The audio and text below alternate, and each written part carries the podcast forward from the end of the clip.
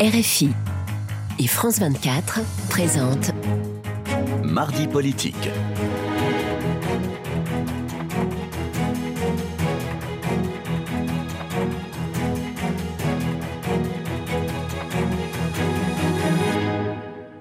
C'est l'heure de mardi politique sur France 24 et RFI avec Frédéric Rivière. Nous recevons l'ancien président de la République, François Hollande. Bonsoir. Bonsoir. Et merci d'avoir euh, accepté notre, notre invitation. Vous publiez chez Stock Bouleversement pour comprendre la, donne, la nouvelle donne mondiale.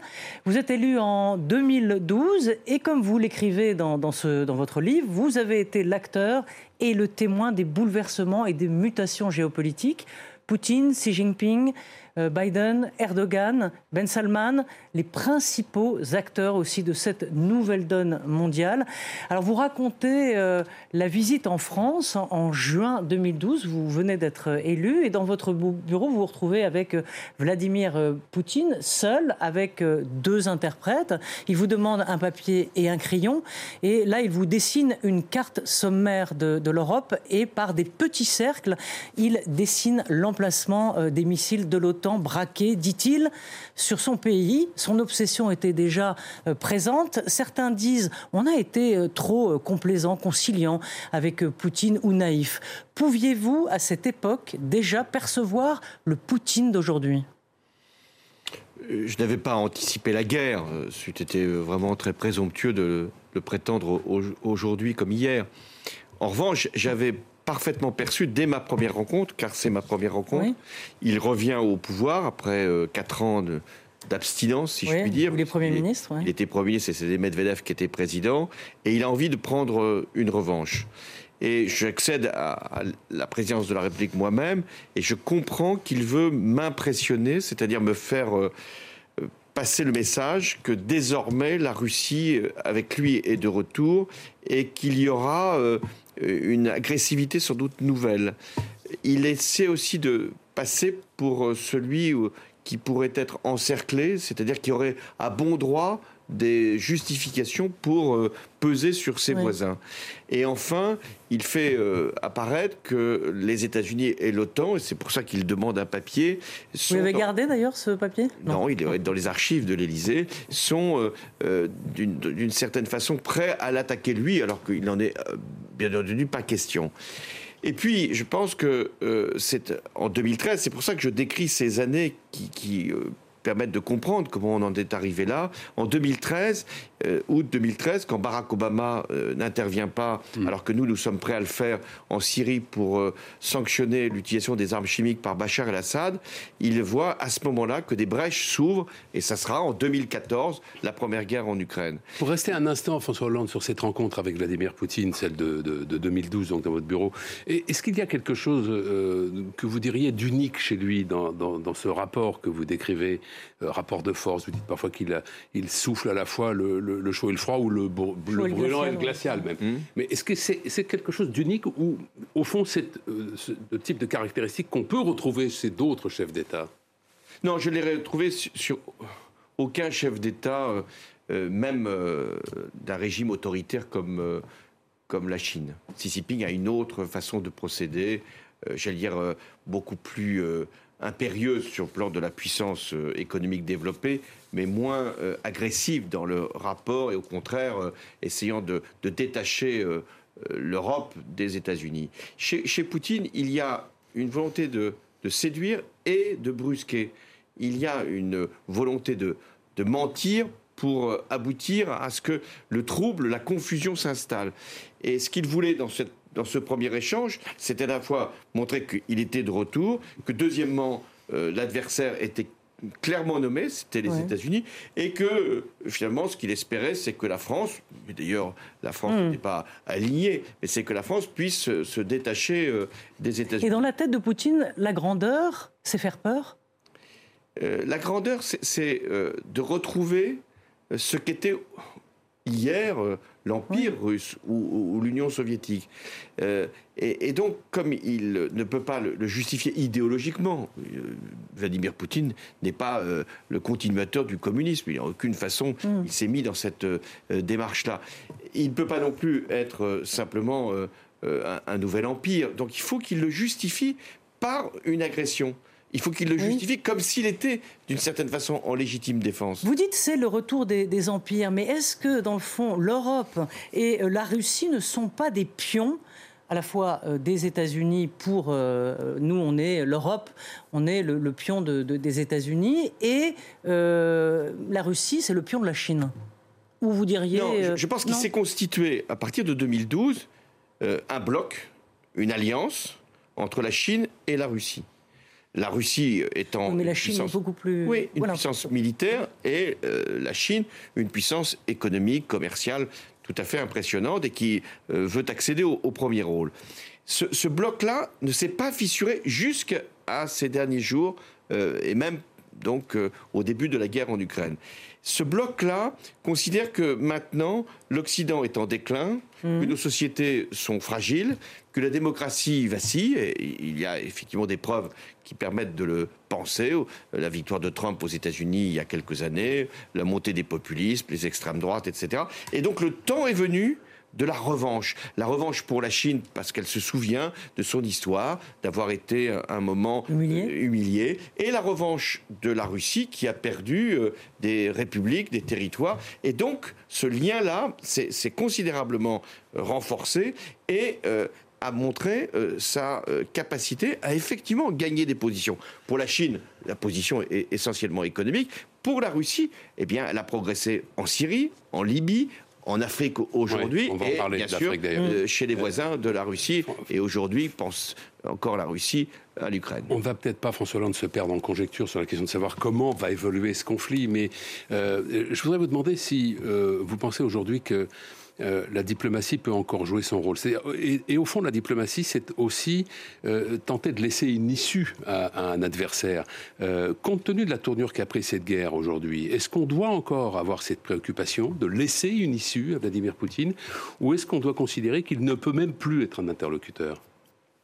Il y aura une fin de conflit. Mhm. Toute la question, c'est de savoir qui aura perdu ou gagné la partie, mais il faudra trouver nécessairement un point de conclusion.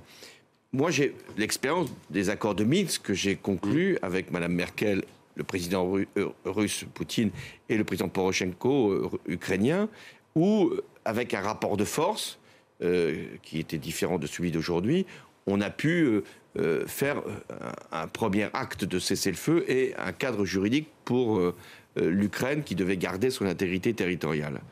Aujourd'hui, ce que fait Poutine, avec l'annexion des territoires, rend beaucoup plus difficile un accord type Minsk. Car à Minsk, on était encore, pour Poutine, dans la fiction de l'intégrité territoriale de l'Ukraine. Aujourd'hui, il a, euh, si je puis dire, amputé le territoire ukrainien d'à peu près 15%. comment arriver à trouver mmh. une issue? Eh ben, D'abord, il faut un rapport de force qui puisse contraindre Poutine et, la Russie a euh, accepté un cessez-le-feu et euh, une négociation. Vous dites, euh, je vous cite, hein, c'est dans votre livre, pour éviter une guerre future, l'Europe et plus largement l'OTAN doivent être prêtes à infliger des dommages élevés à la Russie pour que l'agression lui coûte cher, très cher, faute de quoi elle recommencera inévitablement. L'OTAN est une organisation militaire, vous parlez de dommages, c'est un langage assez martial. Qu'est-ce que vous voulez dire au fond? Il y a une guerre, euh, c'est la Russie qui l'a provoquée. Mhm. Euh, elle n'a pas atteint son premier objectif qui était la conquête du territoire ukrainien. Elle veut simplement maintenant, c'est déjà beaucoup, euh, annexer des territoires. Mhm. les Ukrainiens armés par les Américains, par nous aussi, mhm. et aidés financièrement par l'Union européenne et par les États-Unis. Euh, l'Ukraine est en train de mener une contre-offensive euh, et qui va infliger des dommages militaires, c'est déjà le cas, mm. à euh, l'armée de Poutine. Deuxièmement, les sanctions dont on dit qu'elles n'auraient pas d'effet à moyen terme, elles ont un impact et on le voit bien aujourd'hui. Troisièmement, il y a l'isolement politique de, Poutine. C'est-à-dire que j'évoquais le bloc qu'il formait avec le président Xi Jinping. Maintenant, la Chine, qui voit les les reculs, qui voit les, pertes euh, militaires, qui voit aussi euh, le danger d'une éventuelle escalade nucléaire, se met un peu en mmh. retrait. Et par ailleurs, un certain nombre de pays observent ce qui se passe. L'isolement politique de Poutine parce que je me souviens de, de cette première réunion, pour lui, c'était très important que la Russie soit de retour, qu'il soit réinstallé euh, comme un, un leader du monde. Là, euh, son isolement politique lui écoute enfin. Il y a ce qui se passe à l'intérieur de la Russie. Mhm. On n'a pas toutes les informations, mais sans doute que si les des défaites militaires s'ajoutent les unes les autres, ça sera plus difficile pour Poutine. Alors on va, on va parler de l'Afrique, mais j'avais juste une, une dernière question, assez, euh, si la réponse peut être assez courte. En, 2000, euh, en 2015, vous aviez annulé les contrats de deux portes hélicoptères Mistral à la Russie qui venaient d'annexer euh, la Crimée, mais l'opposition ne vous a pas ménagé pour cette décision, elle vous a beaucoup euh, critiqué, notamment la droite, l'extrême droite et l'extrême gauche. Estimez-vous qu'il subsiste en France, dans la classe politique, une complaisance vis-à-vis de Vladimir Poutine Elle existait, cette complaisance. Elle existe encore Euh, Elle existait quand, euh, notamment, j'ai annulé ce contrat. Tout le monde aurait dû dire, euh, le président de la République a raison, il y a une guerre qui était encore Oui. active en, en- en Ukraine. Il faut absolument éviter que la Russie dispose de moyens militaires qui seraient extrêmement efficaces et qui auraient été sûrement utilisés dans, dans le conflit qui est en cours.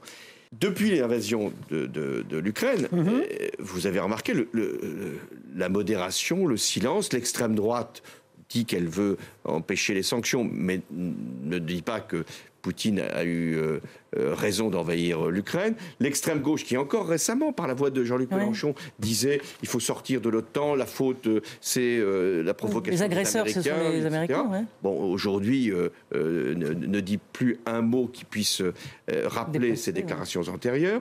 Et la droite française, qui, là aussi, maintenant, est sur une position qui, qui est euh, à l'unisson de, de celle, par exemple, du, du chef de l'État, mais euh, la droite française, qui avait quand même ses complaisances. Pourquoi ces complaisances? Quelquefois pour euh, des, Hmm. des rapports personnels qui peuvent toujours exister, quelquefois pour des intérêts économiques qui peuvent être légitimes. Mais on, on disait, bah, finalement, la Russie peut être un partenaire. Et c'est là qu'il faut euh, aller plus loin. Pourquoi il y a eu euh, cette complaisance, pas simplement en France, à l'égard de la Russie? Parce qu'il y avait l'idée que l'Allemagne, notamment, euh, partageait, voire même propageait, c'est que en faisant du commerce avec la Russie, en achetant du gaz, euh, en, en faisant en sorte que la Russie soit dans le concert des nations, eh bien, elle allait devenir euh, pacifique, euh, euh, arrangeante, douce, voire même démocratique. Eh bien, non. Et c'est d'ailleurs un peu le même calcul qui a été fait par les États-Unis à l'égard de la Chine. On, a- on installe la Chine à l'OMC, on ouvre largement les, les- les- les Ouais. frontières commerciales, et on pense que le régime chinois va d'un- seul coup s'amadouer. Eh bien non. Donc il faut toujours penser que l'économie c'est une arme, qu'on ne peut pas commercer dans n'importe quelles conditions, et qu'il faut toujours établir un rapport de force. Et c'est en se faisant ainsi respecter qu'on évite Ouais. qu'il y ait un certain nombre de décisions unilatérales comme on les a vues aujourd'hui. Alors après le coup d'État au Burkina euh, Faso, euh, on a pu voir ces images violentes euh, contre les bâtiments français, notamment contre l'ambassade de France. On constate encore une fois eh bien, le désamour de la France. En, en 2013, vous êtes acclamé, glorifié à Tombouctou et à, à Bamako comme euh, le sauveur, comme euh, César. Et euh, comment expliquez-vous cette colère euh, anti-française dans, dans le fond? Est-ce que euh, certains s'en veulent d'avoir cru en, en nous et en la France? D'abord, la France, elle a fait son devoir. Elle a été appelée, elle ne s'est pas invitée au Mali ou au Burkina Oui. Faso ou au Niger. Elle a été appelée. Elle a été appelée par des dirigeants de l'époque, Oui, et pas simplement des dirigeants des pays concernés, par l'ensemble des pays de, de l'ouest de l'Afrique. Ensuite, euh, après avoir fait une première intervention, euh, Chamal, puis ensuite Barkhane, il y a eu euh, l'idée que c'était pas à la France de, de jouer les premiers rôles, mais à, euh, aux Européens, à- à- aux missions des Nations Unies. Sauf que le conflit durant, avec les, les- les djihadistes, l'insécurité demeurant, il y a une forme de lassitude. Et c'est pas à la France d'être une armée d'occupation. Elle ne l'a jamais voulu. Arrive après des coups d'État coup d'État au Mali, on voit coup d'État au Burkina Faso. Euh, Ces coups d'État, je ne sais pas comment il- il- les, les forces françaises n'en ont pas été informées, mais c'est une autre affaire. Ces coups d'État ont euh, été utilisés par les Russes pour euh, mettre la France dehors. La France a toujours dit, si vous ne vous voulez- nous voulez pas, nous, nous partons. Sauf qu'on voit bien la progression euh, du terrorisme islamiste mais- mais dans ces régions. Et donc c'est la. Russie qui agit, et on le voit bien. Au Burkina Ouais. Faso, lorsqu'il y a eu des On attaques les- de l'ambassade, on voit les drapeaux. Les drapeaux. Ouais. Honnêtement, je suis pas sûr que la population du Burkina Faso ait un rapport d'amitié ou d'affection particulier avec, euh, avec Vladimir Poutine. Donc il y a bien une influence. Ouais. Il y a- et et aujourd'hui même, au moment où je parle, le, ce qu'on appelle le groupe groupe Wagner, le, dirigeant du groupe Wagner, dit Je suis très heureux qu'il y ait un capitaine qui ait pris le pouvoir au Burkina Faso parce qu'il a fait, il a fait appel aux Russes. Eh bien, aujourd'hui, ce sont des mercenaires euh, russes qui sont euh, aux côtés de, ces euh, dirigeants venus. Vous dites, François Hollande, dans votre livre, que ce serait une erreur de quitter le Sahel, que la France doit poursuivre son action au Niger, au Burkina Faso et au Tchad. mais lorsque la présence française n'est plus souhaitée, n'est plus désirée, il n'y a pas d'autre solution que de s'en aller. Que de partir.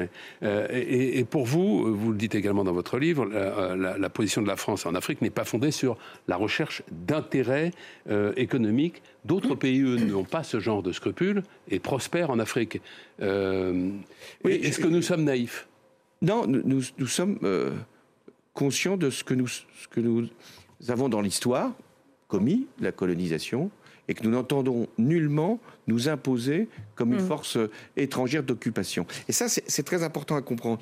Lorsque j'ai pris la décision d'intervenir, euh, de faire intervenir les forces au Mali, je ne cherchais en aucune façon un gain au sens économique du terme, une prédation mm. sur les ressources du Mali.